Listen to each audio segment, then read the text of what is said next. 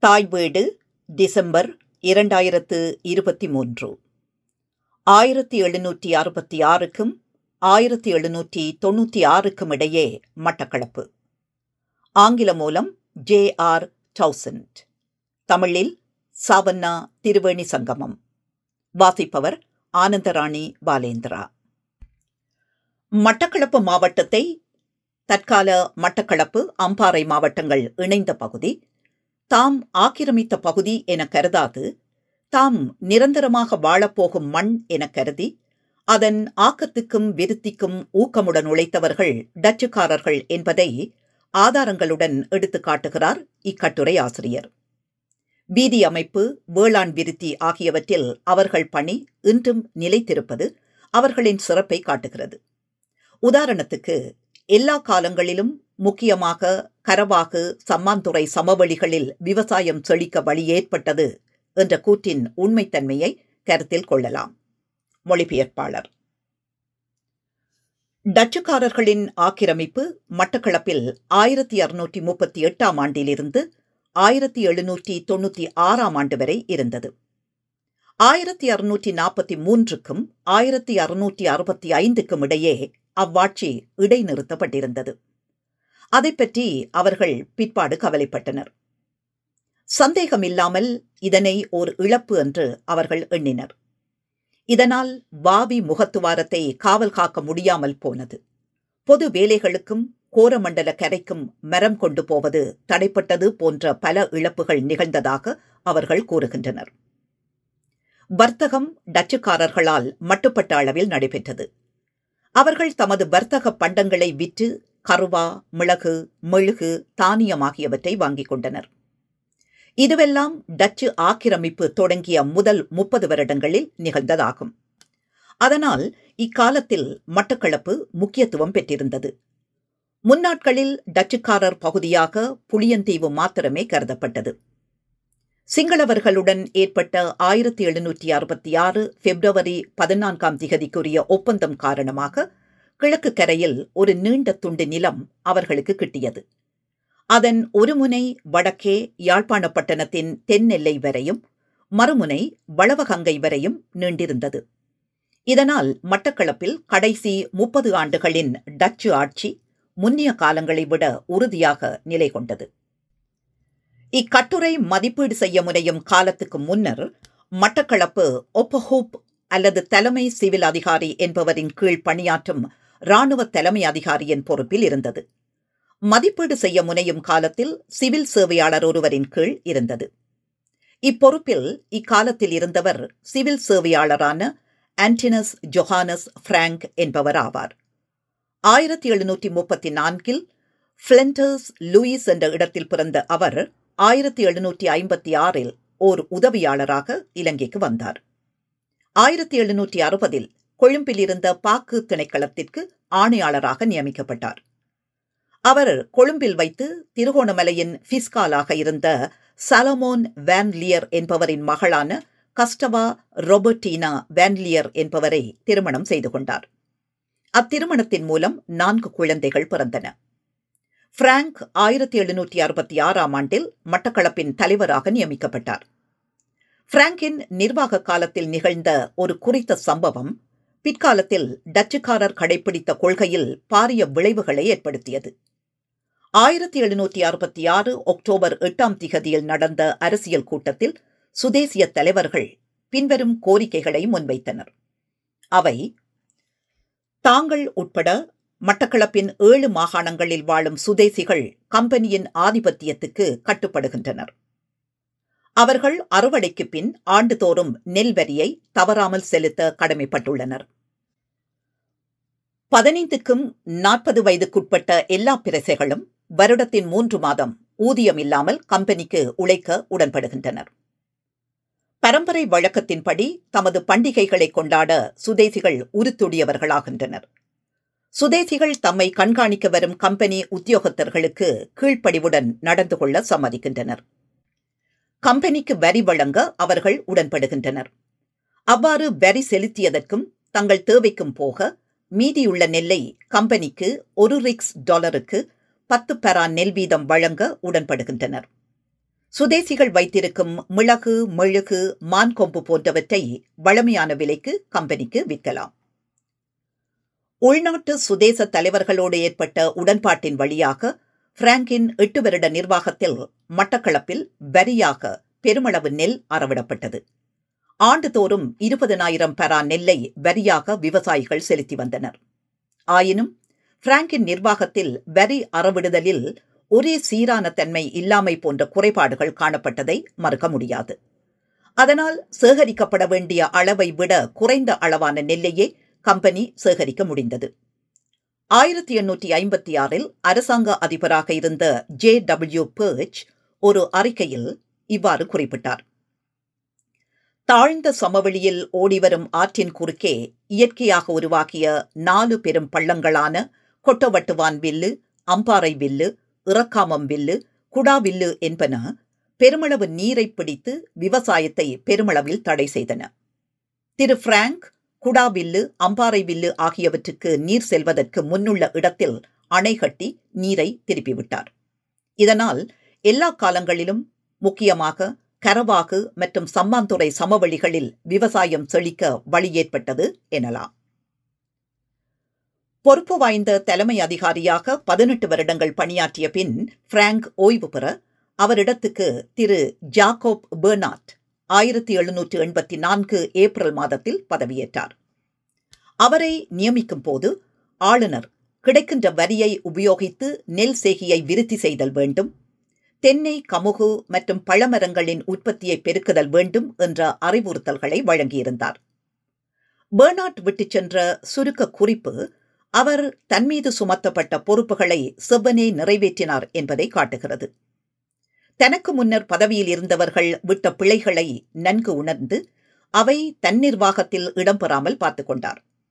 வித்தியாசமான வகையில் வரி விதிப்பது சுதேசிகளை ஊழியம் செய்ய தண்டிப்பது போன்ற முன்னவர் விட்ட பிழைகளை அவர் தவித்தார். இக்காலத்தில் இரண்டு வழிகளில் நில வருமானம் கிடைத்து வந்தது. இரண்டும் சுதேசிய தலைவர்கள் டச்சு அரசாங்கத்துக்கு அளித்த சம்மதத்தில் இருந்து பெறப்பட்டவையாகும் அவை வருமாறு. நில அடிமைத்தனம் ஊழியம் அல்லது கட்டாய வேலை. நில ஊழியம் பின்வருவனவற்றை உள்ளடக்கியுள்ளது. சுதேச தலைவர்கள் வரி சேகரிப்பை ஒழுங்காக செய்ய மாட்டார்கள் என்று கருதிய பேர்னாட் பண்ணையில் வேலை செய்பவர்கள் தொகையை எண்ணி வரி அறவீடு செய்யும் புதுமுறையை அறிமுகம் செய்தார். இது நீர்ப்பாசன மேற்பார்வையாளர்களுக்கு பிடிக்கவில்லை. அவர்கள் கோபமடைந்தனர். அவர்கள் புது முறைமைக்கு எதிர்ப்பு தெரிவித்து கண்டி பிரதேசத்துடன் தம்மை இணைத்துக் கொண்டனர். பேர்னாட் ஆலோசனை நடத்தி அவர்கள் மீண்டும் வர நடவடிக்கை எடுத்தார். ஆயிரத்தி எழுநூற்றி எண்பத்தி ஐந்தில் பெறப்பட்ட வரி ஒப்பீட்டளவில் கடந்த ஆறு வருடங்களை விட அதிகமாக இருந்ததால் கம்பெனி திருப்தி அடைந்தது. பயிர் செய்யப்பட்ட மற்றும் பயிர் செய்யப்படாத நிலங்களுக்கான வரி முறையே பன்னிரண்டு ஸ்டிவர் ஆறு ஸ்டிவர் காசாக அல்லது பொருளாக அறுவடைக்கு கிட்டவாக அறவீடு செய்யப்பட்டது. மோசமான அறுவடை ஏற்பட்டால் விவசாயிகள் வரி அறவீட்டிலிருந்து விலக்களிக்கப்பட்டனர் துருப்பினரும் கம்பெனியின் உத்தியோகத்தர்களும் சுற்றுலா வரும்போது அவர்களுக்கு தேவையான உணவை தலையாரியர்கள் மக்களிடமிருந்து திரட்டுவார்கள். அவர்கள் தேவைப்படும் அளவை விட மூன்று மடங்கு உணவுப் பொருட்களை மக்களிடமிருந்து சேகரிப்பார்கள். மேலதிகமானவற்றை தாம் சுருட்டிக் கொள்வார்கள். இதை பேர்னாட் தடை செய்தார். கம்பெனியின் பணத்தை கொண்டு செல்வது மக்களுக்கு கடும் சுமையான காரியமாக இருக்கவில்லை. சேனைச் செய்கை இக்காலத்தைப் போலவே அக்காலத்திலும் பிரச்சனையாக இருந்தது. இதற்கு எதிராக சொல்லப்பட்ட காரணங்கள் வருமாறு. காட்டில் வெட்டு மரங்கள் வளர்வதை இது வெகுவாக குறைக்கிறது. சுதேசிகளை நெச்செய்கையிலிருந்து வெளியேற்றுகிறது. தெங்குச் செய்கையை பாதிக்கிறது. நல்ல விளைவை ஏற்படுத்தும் முகமாக காட்டை பேர்னாட் கம்பெனிக்கு உடைமையாக்கினார். இருபது தர நாற்பது பாகம் காட்டு நிலத்தை வெளியாக்கி பயிர் செய்ய ரிக்ஸ் டாலர் அறவிட்டார். நெட் செய்கை பிழைக்கிற போது வரி விதிப்புக்கு விலக்களித்தார். பெர்னாட் சுதேசிகளால் கைவிடப்பட்டிருந்த பழச்செய்கையை விருத்தியாக்க அதன் மீது கூடிய கவனம் செலுத்தினார். மாவட்டம் முழுவதும் நூறாயிரம் பழமர கன்றுகள் விநியோகித்தார். ஆயினும் அவற்றில் மக்கள் அக்கறை இல்லாமல் இருப்பதை அறிந்த அவர் தனது செலவில் பழமரச் செய்கையை கண்காணிக்க ஆராய்ச்சிகளை நியமித்தார். மாவட்டத்தில் உள்ள பழமரத் தோட்டங்களின் தொகையை கணக்கெடுத்தார். பத்தாயிரமாக இருந்த அத்தோட்டங்களில் அதிகமானவற்றில் ஒரு மரமும் இருக்கவில்லை. அவைகள் பூரணமாக கைவிடப்பட்டிருந்தன. அவைகளில் மீள நடவு செய்ய நடவடிக்கை எடுத்தார். அவை பூர்த்தி அடைய பல ஆண்டுகள் செல்லும் என கணித்தார்.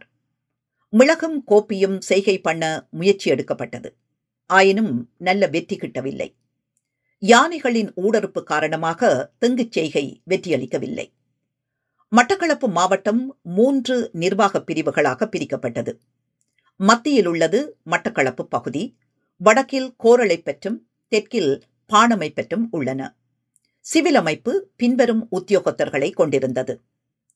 ஒப்பஹோப்ட் ஒன்று பதிவுகாரர் அல்லது தோம்புதோர் ஒன்று ஆவண காப்பாளர். நிலராட்டின் செயலாளரின் ஆவண உதவியாளர்கள் மூன்று. அவர்களில் ஒருவர் வர்த்தக அதிகாரிக்கும் மற்றொருவர் பாணமை மாவட்டத்திற்கும் இன்னும் ஒருவர் கோரளைப்பற்றுக்கும் இருந்தனர். இளைய உதவியாளர் இருவர். ஒருவர் வர்த்தக உத்தியோகத்தருக்கும் மற்றவர் செயலாளருக்கும் உதவி புரிந்தனர்.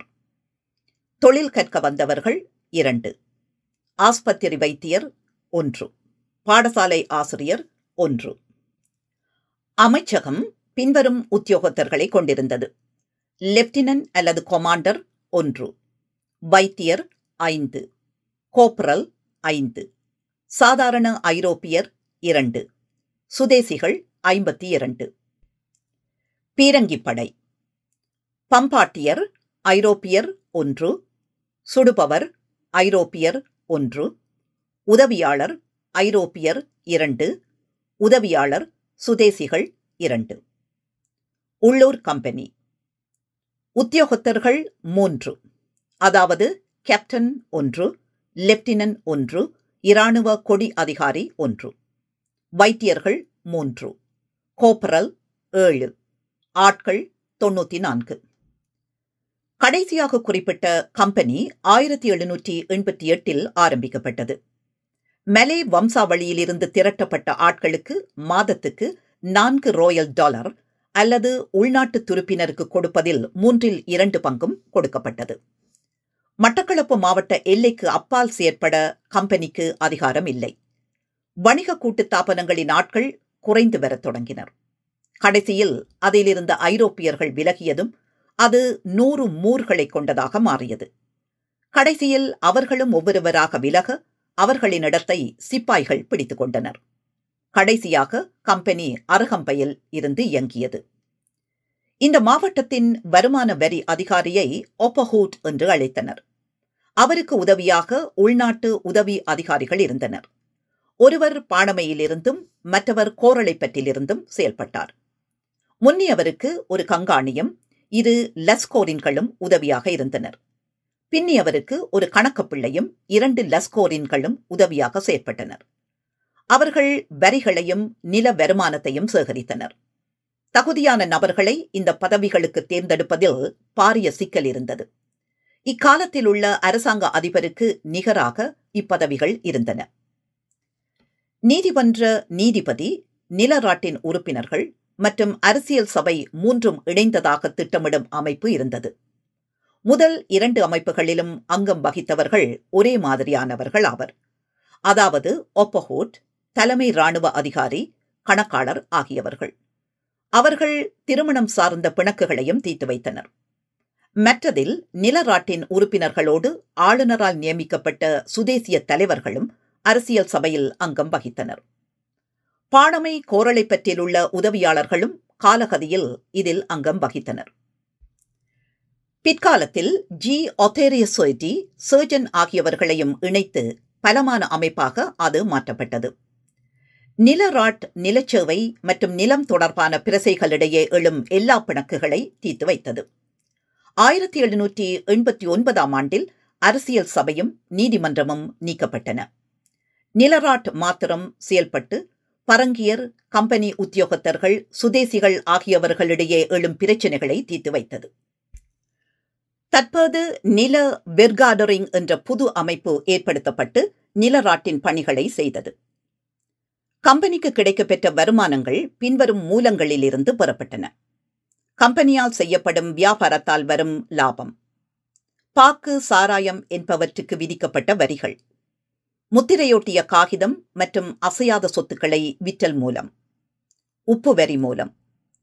கஸ்டமேட். தலைமை சிவில் சேவையாளருக்கு தனிப்பட்ட வகையில் வழங்கப்படும் பணம் பணம் மூலம். நெல்வரி தலைவரி. ஊழியம். சேவை. ஊழியத்துக்கான வரியையும் தலைவரியையும் வேறுபடுத்தி விளங்கிக் கொள்வது சிரமமானது. ஆயினும் தலைவரி முழு சாதிக்கும் மொத்தமாக விதிப்பது. எல்லா காலத்துக்கும் ஒரே மாதிரி இருப்பது. ஆனால் ஊழிய வரி தனிப்பட்டவர்களின் கடமை அது இருவரிடத்துக்கு ஒரு தடவை மூன்று ராயல் டாலரை ஒருவர் செலுத்த வேண்டும். பின்வரும் சாதிகள் இரண்டிலிருந்து இரண்டு தசம் எட்டு ராயல் டாலர் வரை தலைவரியாக செலுத்தின. அச்சாதிகள் வருமாறு. வெள்ளிக்கொல்லர் தையல்காரர் வண்ணமடிப்பவர் சாயமிடுபவர் மீனவர் வண்ணார்கள் நாவிதர் ஆகியோர். தோம்புகளை அல்லது பதிவுகாரர்களை நியமித்து சரியாக வரி செலுத்த வேண்டியவர்களை கணக்கெடுத்தது பேர்னாட் செய்த சீர்திருத்தமாகும். ஆயிரத்தி எழுநூற்றி தொண்ணூற்றி மூன்றிலிருந்து ஆயிரத்தி எழுநூற்றி தொண்ணூற்றி எட்டு ஆகிய ஆண்டுகளில் தலைவரியாக ஆயிரத்தி தொள்ளாயிரத்தி பதிமூன்று ராயல் டாலரும் ஊழிய வரியாக மூவாயிரத்து நூற்று எண்பத்தி எட்டு ராயல் டாலரும் கிடைத்தது குறிப்பிடத்தக்கது. தனது கடமை தொடர்பாக அதாவது வரி விதிப்பது தொடர்பாக கலந்துரையாட ஆளுநரிடம் அனுமதி கேட்டிருந்தார் பெர்னாட் பல தவிர்க்க முடியாத காரணங்களால் மட்டக்களப்பை விட்டு ஆயிரத்தி எழுநூற்றி எண்பத்தி ஒன்பது வரை அவரால் நகர முடியவில்லை. அவர் ஆளுநரை சந்தித்துவிட்டு மட்டக்களப்புக்கு ஜூன் மாதம் திரும்பினார். அவரது ஆலோசனைகளை ஆளுநர் ஏற்றிருந்தது அவருக்கு திருப்தி அளித்தது. மட்டக்களப்பு மாவட்டத்தின் தெற்கு பிரதேசம் அதாவது அரகம்பையும் அதனை அண்டிய பிரதேசங்களும் தெங்கு செய்கைக்கு வாய்ப்பானதாக அமைந்திருந்தது.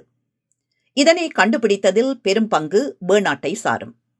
தனது பின்னவர்களுக்கு விட்டுச் சென்ற குறிப்பில் அவர் எழுதினார் பாணம பிரதேசத்தில் விசேடமாக அரகம்பை பகுதியில் தென்னம்பிள்ளைகள் சிரமத்தின் மத்தியில் நடப்பட்டுள்ளன. இன்னும் ஆயிரம் நாற்றுகளை நட இடமிருக்கிறது. மட்டக்களப்பில் தபால் சேவை மிகவும் ஆரம்ப கட்டத்தில் இருந்தது. கடிதங்களை அல்லது ஓலைகளை கொண்டு செல்வதற்கு எட்டு லஸ்கரின்கள் வடக்கு பகுதிக்கு நான்கு பேராகவும் தெற்கு பகுதிக்கு நான்கு பேராகவும் நியமிக்கப்பட்டிருந்தனர். அவர்களுக்கு போதிய வேலையின்மையால் கம்பெனி வேறு வேலைகளை செய்ய அவர்களை பணித்தது. ஒரு காலத்தில் கண்டிக்கும் மட்டக்களப்புக்கும் இடையே தபால் சேவை இருந்தது. ஆயினும் அது பிற்காலத்தில் நிறுத்தப்பட்டது. தலைமை சிவில் சேவையாளர்களின் வருமானம் பல வகைப்பட்டதாக இருந்தது. வருடத்தில் ஒரு தரம் வயல் வருமானத்தில் அரசனுக்கு ஒரு பங்கு கொடுப்பது வழமையாக இருந்தது. இந்த வழக்கம் அரசனுக்கு முன் ஏதும் சிறிய பரிசு இல்லாமல் தோன்றக்கூடாது என்ற நடைமுறையால் வந்ததாகும். டச்சுக்காரர் மட்டக்களப்பை கைப்பற்றிய போது தலைமை சிவில் சேவகருக்கு இந்த மாதிரி அளிக்கப்பட்டது. அது பிங்கோசன் எனப்பட்டது. திரு பிராங்கேயின் முதல் சில வருட நிர்வாக காலத்தில் அவரது வீடும் கோட்டையும் காவி வரப்பட்ட பிங்கோசன்களால் மரக்கறி வகைகள் மற்றும் பழ வகைகளால் நிரம்பி வழிந்தன. பாவனைக்கு மேலதிகமாக இருந்த அவைகள் அழுகி நாற்றமெடுத்தன. இதனால் பிராங்கே இந்த பிங்கோசன்களுக்கு பதிலாக பணத்தை தருமாறு கோரினார். இந்த நடைமுறை கீழ்நிலை உத்தியோகத்தர்களிடையே பிழையான நடத்தைகளுக்கு வித்திடுகிறது என கண்ட பெர்னாட் அதை இல்லாமல் செய்துவிட்டார். இன்னொரு அன்பளிப்பு பரிசன் எனப்பட்டது. பிரமுகர்கள் சுதேச தலைவர்களாகவும் கம்பெனி சேவையாளர்களாகவும் நியமிக்கப்பட்டு நில பிரதிநிதியாக செயற்படத் தொடங்கும் போது அதுவும் வழக்கில் இருந்தது. இதுவும் தீங்கான பாதிப்புகளை ஏற்படுத்தக்கூடியதென்று திடமாக நம்பிய பெர்னாட் இதையும் தனது பின்னவர்கள் பயன்பெறும் பொருட்டு எழுதிய நினைவு குறிப்புகளில் அவைகளை பற்றி குறிப்பிட்டுள்ளார். எனது அபிப்பிராயப்படி இந்த தீங்கான பழக்கங்கள் நிலவும் இடத்தில் எந்த நிர்வாகியும் சரியாகவும் நீதியாகவும் நடந்து கொள்ள முடியாது.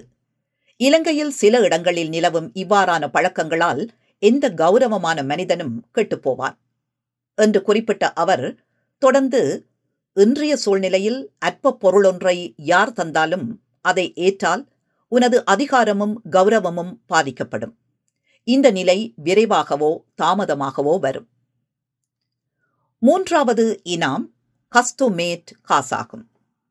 இது தலைமை சிவில் சேவையாளருக்கு தனிப்பட்ட வகையில் கொடுக்கப்படும் படமாகும். வயல் செய்கை அல்லாத வர்த்தகம் மற்றும் சில குறித்த சாதிகளால் வழங்கப்படுவதாகும். இதற்கு பதிலாக பேர்னாட் அரசாங்க நடைமுறைக்கேற்ற வகையில் தலைமை சிவில் சேவையாளருக்கு ஒரு குறிப்பிட்ட கொடுப்பனவு கிடைக்க ஒழுங்குகள் செய்தார். இவற்றை விட வர்த்தகம் செய்யும் போது கிடைக்கும் லாபத்தில் ஒரு சிறிய பங்கு போன்ற சிறிய இனாம்கள் பல நடைமுறையில் இருந்தன. ஆயினும் இவைகள் எந்த தாக்கமும் செலுத்தத்தக்கனவாக இருக்கவில்லை. டச்சுக்காரர் தங்களது வேலைகளை செய்ய அடிமைகளை வைத்திருந்தனர்.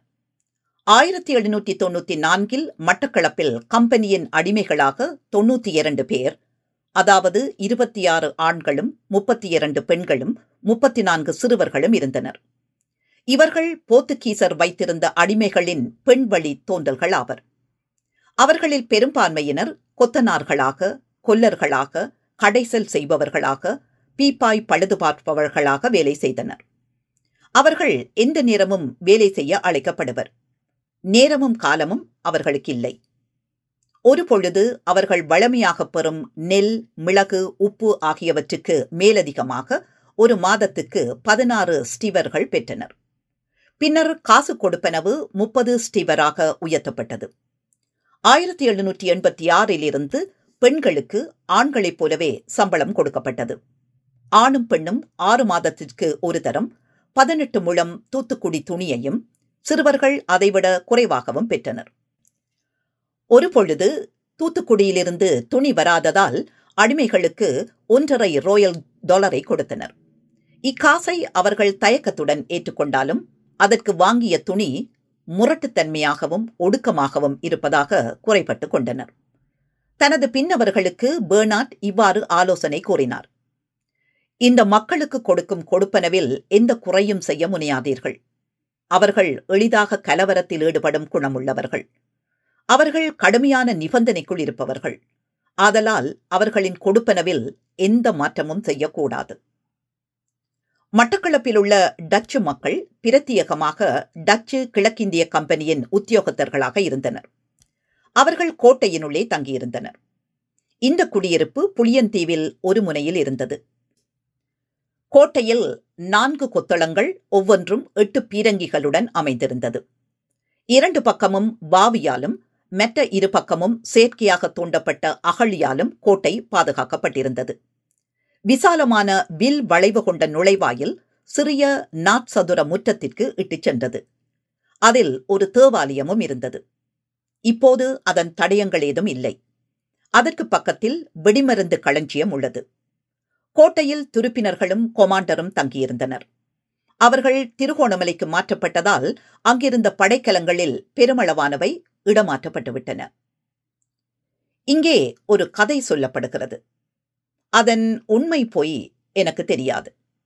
புதிய டச்சு ஆளுநர் ஒருவர் பதவியேற்கும் போது மட்டக்களப்பில் இருக்கும் கொமாண்டரை நீக்கிவிட்டு தன்னோடு வந்திருக்கும் தகுதியான ஒருவரை கொமாண்டராக நியமிப்பது வழக்கம். அந்த கொமாண்டர் உல்லாசமான இளம்பெண் ஒருவரை திருமணம் செய்திருந்தான். அவள் அழகிய தோற்றம் கொண்ட வேன் பெட்டிசர் என்னும் லெப்டினனுடன் காதல் கொண்டாள். அவள் அன்றிரவு அவனை சந்திக்க வருவதாக காதல் கடிதம் எழுதி அறிவித்துவிட்டு அவனை சந்திக்கச் சென்றாள். அவர்கள் இருவரும் சந்தித்து இனிமையாக இருக்கும் போது அவளுடைய கணவன் அதை கண்டான். அடக்க முடியாத கோபத்துக்குள்ளான அவன் தனது உடைவாளை உருவி இருவரையும் வெட்டி ஆற்றில் தள்ளிவிட்டான். இக்காலத்தில் மட்டக்களப்பு ஒரு சலிப்பூட்டும் இடமாக இருந்தது. இந்த சலிப்பிலிருந்து மீள டச்சுக்காரர்களுக்கு வேறு மார்க்கம் ஒன்றும் இல்லாமல் இருந்தது. அங்கிருந்த டச்சுக்காரர்களின் எண்ணிக்கையே முப்பது பேருக்கு மேல் இல்லை. பெண்களின் தொகையே விரல் விட்டு எண்ணக்கூடியது. ஜேக்கப் பேர்னாட் கூட நான் அறிந்தவரையில் திருமணம் செய்தவராகவே இருந்தார். எங்கள் முன்னோர்கள் விளையாட்டுக்கு முன்னுரிமை அளித்ததாக தெரியவில்லை. மட்டக்களப்பில் இருந்த மைதானத்தில் கிரிக்கெட்டோ உதைபந்தாட்டமோ டென்னிஸோ பெரிதாக நடக்கவில்லை. வெளியுலகத்தின் செய்திகள் மிக மெதுவாகவே கசியும். அவர்கள் வேலை முடிந்தவுடன் ஒரு வீட்டில் கூடி ஆறு மாதத்துக்கு முன்னிய செய்திகளை விவாதித்தபடி மது அருந்துவார்கள். பாவியில் படகு விடுதலும் மீன் பிடித்தலும் அவர்களின் விருப்பமான பொழுதுபோக்கு. சில வேளைகளில் டச் பாருக்கு வேட்டையாட செல்வர். பழைய கோட்டையின் விவரங்களையும் அக்காலத்தில் வாழ்ந்த டச்சுக்காரர்களின் வாழ்க்கை சித்திரங்களையும் தந்தமைக்கு ஒரு பழைய எழுத்தாளருக்கு நான் கடமைப்பட்டுள்ளேன். அவரின் சித்தரிப்பு வருமாறு. வைகரை வெளிச்சம் தெரிந்தவுடன் டச்சுக்காரர் எழுந்து விடுவார்கள். பொதுவாக அவர்கள் அதிகாலையில் எழுந்துவிடும் பழக்கம் உள்ளவர்கள். காலையில் வைக்கப்படும் வேட்டு மீதி படுத்திருப்பவர்களை எழுப்பிவிடும். கொமாண்டரும் துருப்பினரும் அடிநடைக்கு தயாராவார்கள். அவர்கள் மைதானத்தில் திரும்பி திரும்பி நடக்கும்போது காலை சூரிய ஒளியில் அவர்களின் துவக்குகள் பளபளக்கும். அவர்களின் அணிநடை முடிந்தவுடன் தமது சுக்கான்களை நிரப்பிக் கொள்வர். பின்னர் முட்டை பால் பன்றி இறைச்சி ஆகியவை அடங்கிய காலை டச்சு உணவை ஒரு கை பார்ப்பதற்கு முன்னர் ஸ்னாப் எனப்படும் ஹேலண்ட் சாராயத்தால் தமது கிளாஸ்களை நிரப்பிக் கொள்வார்கள். பின்னர் சுக்கான் வெறுமையாகும் வரை புகைப்பர். பின்னர் பாசறையில் இருக்கும் துருப்பினரின் மனைவிகள் பற்றிய வம்பு கதைகளை நாள் பூராவும் பேசுவர். வேலை இல்லாத போது இந்த துருப்பினர் இருவராகச் சேர்ந்து பஜார் பக்கம் கருப்பு இளம் பெண்களை இச்சியோடு பார்ப்பர். அல்லது தெருவோர மூலையில் இருக்கும் அமைதியான சோம்பேறித்தனமான இந்துக்களிடம் பல டாலர்களை கொடுத்து தமது இயற்கை தேவைகளை பூர்த்தி செய்ய வழிகாணுவர். பொதுவாக டச்சு துருப்புகள் அமைதியானவர்கள். அவர்களின் இனக்கூறுகள் இங்கு வாழும் சுதேசிகளிடம் காண கிடைக்கிறது. சமூகத்தின் சமய தேவைகளை அங்கிருக்கும் இரு தேவாலயங்கள் தீர்த்து வைத்தன. அங்கே கூடுகிறவர்களின் தொகை இருநூற்றி ஐம்பது ஆகும். அவர்களில் பெரும்பான்மையினர் சுதேசிகள். அவர்களில் ஐந்தில் நான்கு தொகையினர் பேரளவு கிறித்தவர்கள். ஏற்கனவே கோட்டைக்குள் இருப்பதாக குறிப்பிடப்பட்ட தேவாலயம் அவற்றுள் ஒன்று. மற்றது கம்பெனியின் தோட்டத்தில் உள்ளது. இது சுதேசிகளுக்காக கட்டப்பட்டதால் மலபார் சர்ச் என்று அழைக்கப்பட்டது. ஆயிரத்தி எழுநூற்றி எண்பத்தி நான்கிலும் கட்டுமான நிலையில் இருந்த இந்த தேவாலயம் பொருத்தமான சூழலில் அமையவில்லை என அறிந்த பெர்னாட் கொமாண்டர் காஹேலிடம் ஒரு துண்டு நிலத்தை தனது சொந்த பணத்தில் வாங்கி தேவாலயத்தை கட்டி மக்கள் தேவைக்கு விட்டார். அவர் மேலும் மதகுரு தங்கியிருக்கவும் ஒரு வீட்டையும் கட்டிக் கொடுத்தார். மதகுரு இல்லாதவிடத்து கம்பெனியின் சிவில் சேவை அதிகாரி அந்த வீட்டில் தங்கிக் கொள்ளலாம் என்ற நிபந்தனை கொண்ட அந்த உறுதி மட்டக்களப்பு செயலகத்தில் பாதுகாக்கப்படுகிறது. கோட்டையில் உள்ள தேவாலயத்தில் அது சார்ந்து கல்லில் எழுதப்பட்ட பின்வரும் வாசகங்களைத் தவிர மற்றவையெல்லாம் அழிந்து போய்விட்டன. திசே கர்க் இஸ் கெஸ்டைட் ten thirteen Feb AO one thousand seven hundred and forty. War வென்டென் எஸ்டென் ஸ்டீன் இஸ் கெலைட் டோ மெடியூவ் மா எம்டி மோர் ஹூஸ் வாண்ட் ஒஃபே டிஇ மிஸ்டர் ஆர் டி பியூக் கோட்டைக்கு வெளியில் இருந்த தேவாலயம் பூரணமாக அழிந்துவிட்டபடியால் அது இருந்த இடத்தை என்னால் அடையாளம் காண முடியவில்லை. மட்டக்களப்பில் டச்சு மதக்குருக்கள் யாரும் ஒழுங்காக நிலை கொண்டிருக்கவில்லை. ஒரு கட்டத்தில் திருகோணமலையில் இருந்த மதகுருவை வந்து போவதற்குரிய கொடுப்பனவுகளை கொடுத்து மட்டக்களப்புக்கு வரவழைத்து காரியமாற்றினர். காலகதியில் இப்பதவி மட்டக்களப்பில் இல்லாமல் செய்யப்பட்டது. ஆயினும் அக்கடமைகளை கொழும்பு யாழ்ப்பாணம் காலி என்னும் இடங்களிலிருந்து இரண்டு அல்லது மூன்று வருடங்களுக்கு ஒரு தரம் வருகை தரும் மதக்குருக்களை கொண்டு தேவாலயங்களையும் பாடசாலைகளையும் கண்காணித்தனர். கடைசியாக அவ்வாறான வருகை இடம்பெற்றது ஆயிரத்தி எழுநூற்றி எண்பத்தி ஏழாம் ஆண்டிலாகும். பல வருட இடைவெளிக்கு பின் பிரதிநிதிகள் கொழும்புக்கு சென்றனர். தலைமைச் செயலகத்தில் இருந்த அதிகாரிகள் மதகுருக்கள் விரைவில் வருவார்கள் என்று கூறி வந்தனர்.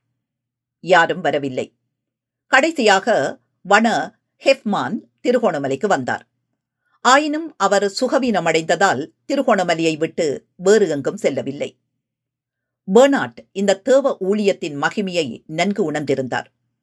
அவர் தனது அறிவுறுத்தல்கள் அடங்கிய நினைவு குறிப்பில் மட்டக்களப்பில் குருமாரை ஓரிரு மாதங்கள் தங்க வைத்து தேவாலயங்களை நிர்வகிப்பதன் அவசியத்தை வலியுறுத்தியிருந்தார். நிரந்தர மதகுரு இல்லாத விடத்து சிறிய கொடுப்பனவில் லே ரீடராலும் பாடசாலை ஆசிரியர்களாலும் இது கண்காணிக்கப்படலாம் என்று அவர் கருத்துரைத்திருந்தார். சீர்திருத்த கிறித்தவம் தொடர்பான விடயங்கள் திருப்தி இல்லாமல் போய்க் கொண்டிருக்கும் போதில் மட்டக்களப்பில் ரோமன் கத்தோலிக்கம் உறுதியாக காலூன்றி முன்னேறிக் கொண்டிருந்தது. இது பற்றி பேர்னாட் கூறும்போது அதிக ஆட்களை திரட்டி பெரும் ஊக்கத்துடன் நன்கு அறிவுறுத்தப்பட்டவர்களாகவும் புரொட்டஸ்தாந்துகளை விடவும் கருப்பு மக்கள் தொடர்பில் அவர்களின் தொகை நாளும் அதிகரிக்கிறது. இது அவர்களின் மிஷனரிகளின் அஞ்ஞானிகளோடு தொடர்ச்சியாக உரையாடுவதால் தொடர்ச்சியான ஊடாட்டத்தால் சாத்தியமாகிறது. இது கம்பெனிக்கும் நன்மையாக அமைந்துள்ளது. இந்த அபிப்பிராயம் விரிந்த மனம் கொண்ட ஒருவரிடமிருந்து வரக்கூடியது. டச்சுக்காரர்களில் மத வெறியர்களாக இருப்பவரிடமிருந்து இந்த அபிப்பிராயம் வராது. மத வளர்ச்சிக்கு திரட்டப்பட்ட நிதியை புரொட்டஸ்தாந்து அல்லாத வேறு சமய பிரிவுகளுக்கும் பயன்படுத்த பேர்னாட் இசைந்தது. மத விவகாரங்களில் பேர்னாட்டின் விரிந்த மனப்பான்மைக்கு சான்றாக அமைகிறது. ஆளுநரால் தன் மீது சுமத்தப்பட்ட பொறுப்புகளை பேர்னாட் செவ்வனே நிறைவேற்றினார் என்பதை யாவரும் ஒப்புக்கொண்டனர். சர் ஹென்ரி வேர்ட் ஆயிரத்தி எண்ணூற்றி ஐம்பதில் கிழக்கு மாகாணத்தில் அரசாங்க அதிபராக பதவி வகித்த ஜே ஆர் பேர்ச் போன்றவர்கள் பேர்னாட்டை சிறந்த குறிக்கோளும் திறமையும் உள்ளவர் என்றும் அதிசிறந்த வருமான வரி அதிகாரி என்றும் புகழ்ந்துள்ளனர். அவர் தனது பின்னவர்களுக்கு ஆயிரத்தி எழுநூற்றி தொன்னூற்றி நான்கு செப்டம்பர் இருபத்தி ஏழாம் திகதி எழுதிய நினைவு குறிப்பில் பின்வருமாறு குறிப்பிட்டுள்ளார். பத்து வருடங்கள் இந்த அலுவலகத்தில் பணியாற்றி ஓய்வு பெற்றுள்ள நான் பொதுமக்களுக்கு நன்மை செய்ய என்ன திட்டங்களையும் உபாயங்களையும் மேற்கொள்ளலாம் என்பதை சொல்ல உரிமையுடையவனாகிறேன். நிர்வாகம் மூலமாக இந்த மாவட்டத்தில் நிலை கொண்டுள்ள வறுமையை நீக்கி செழிப்பை கொண்டு வரும் முயற்சிகள் எனக்கு மகிழ்ச்சியை தந்திருக்கின்றன. இதில் சுதேசிகளதும் கம்பெனி ஆட்களதும் ஈடுபாடுகள் இணைந்துள்ளதால் இந்த சாதகமான சூழ்நிலை நிர்வாகம் நிலைத்திருக்கும் மட்டில் அல்லாது நிகழ்காலத்தின் தொடக்கமாகவும் அமையும். பல ஆண்டுகள் வாழ்ந்த இடத்தை உண்மையாக நேசிப்பது என்னவென்றால் இந்த இடத்தின் தாழ்வுகள் பற்றி விசாரித்து அறிந்து அவற்றை நீக்க எல்லா வகையிலும் பாடுபடுவதாகும். இந்த நினைவு குறிப்புகளை முடிப்பதற்கு முன்னர் இதன் செழிப்புக்கு நீங்கள் உதவ வேண்டும் என்று கேட்டுக்கொள்கிறேன். கம்பெனியை விட இந்த மாவட்டத்திற்கு நலன்கள் பல கிட்ட வேண்டும். பேர்னாட்டுக்கு பின்னர் தலைமை அதிகாரியாக மட்டக்களப்புக்கு வந்தவர் ஜொஹானஸ் பிலிப்பஸ் வெம்பேக் என்பவர் ஆவர். அவர் தனது பதவியை ஆயிரத்தி எழுநூற்றி தொண்ணூற்றி ஆறில் துறக்க நேரிட்டது. அதாவது அந்த ஆண்டு மட்டக்களப்பு உட்பட இலங்கையில் இருந்த டச்சு உடைமைகள் யாவும் பிரித்தானியாவுக்கு கைமாற நேரிட்டது. இவ்வாறு இலங்கையில் டச்சு ஆட்சி முடிய பிரித்தானிய ஆட்சி உதயமாகியது. நன்றி.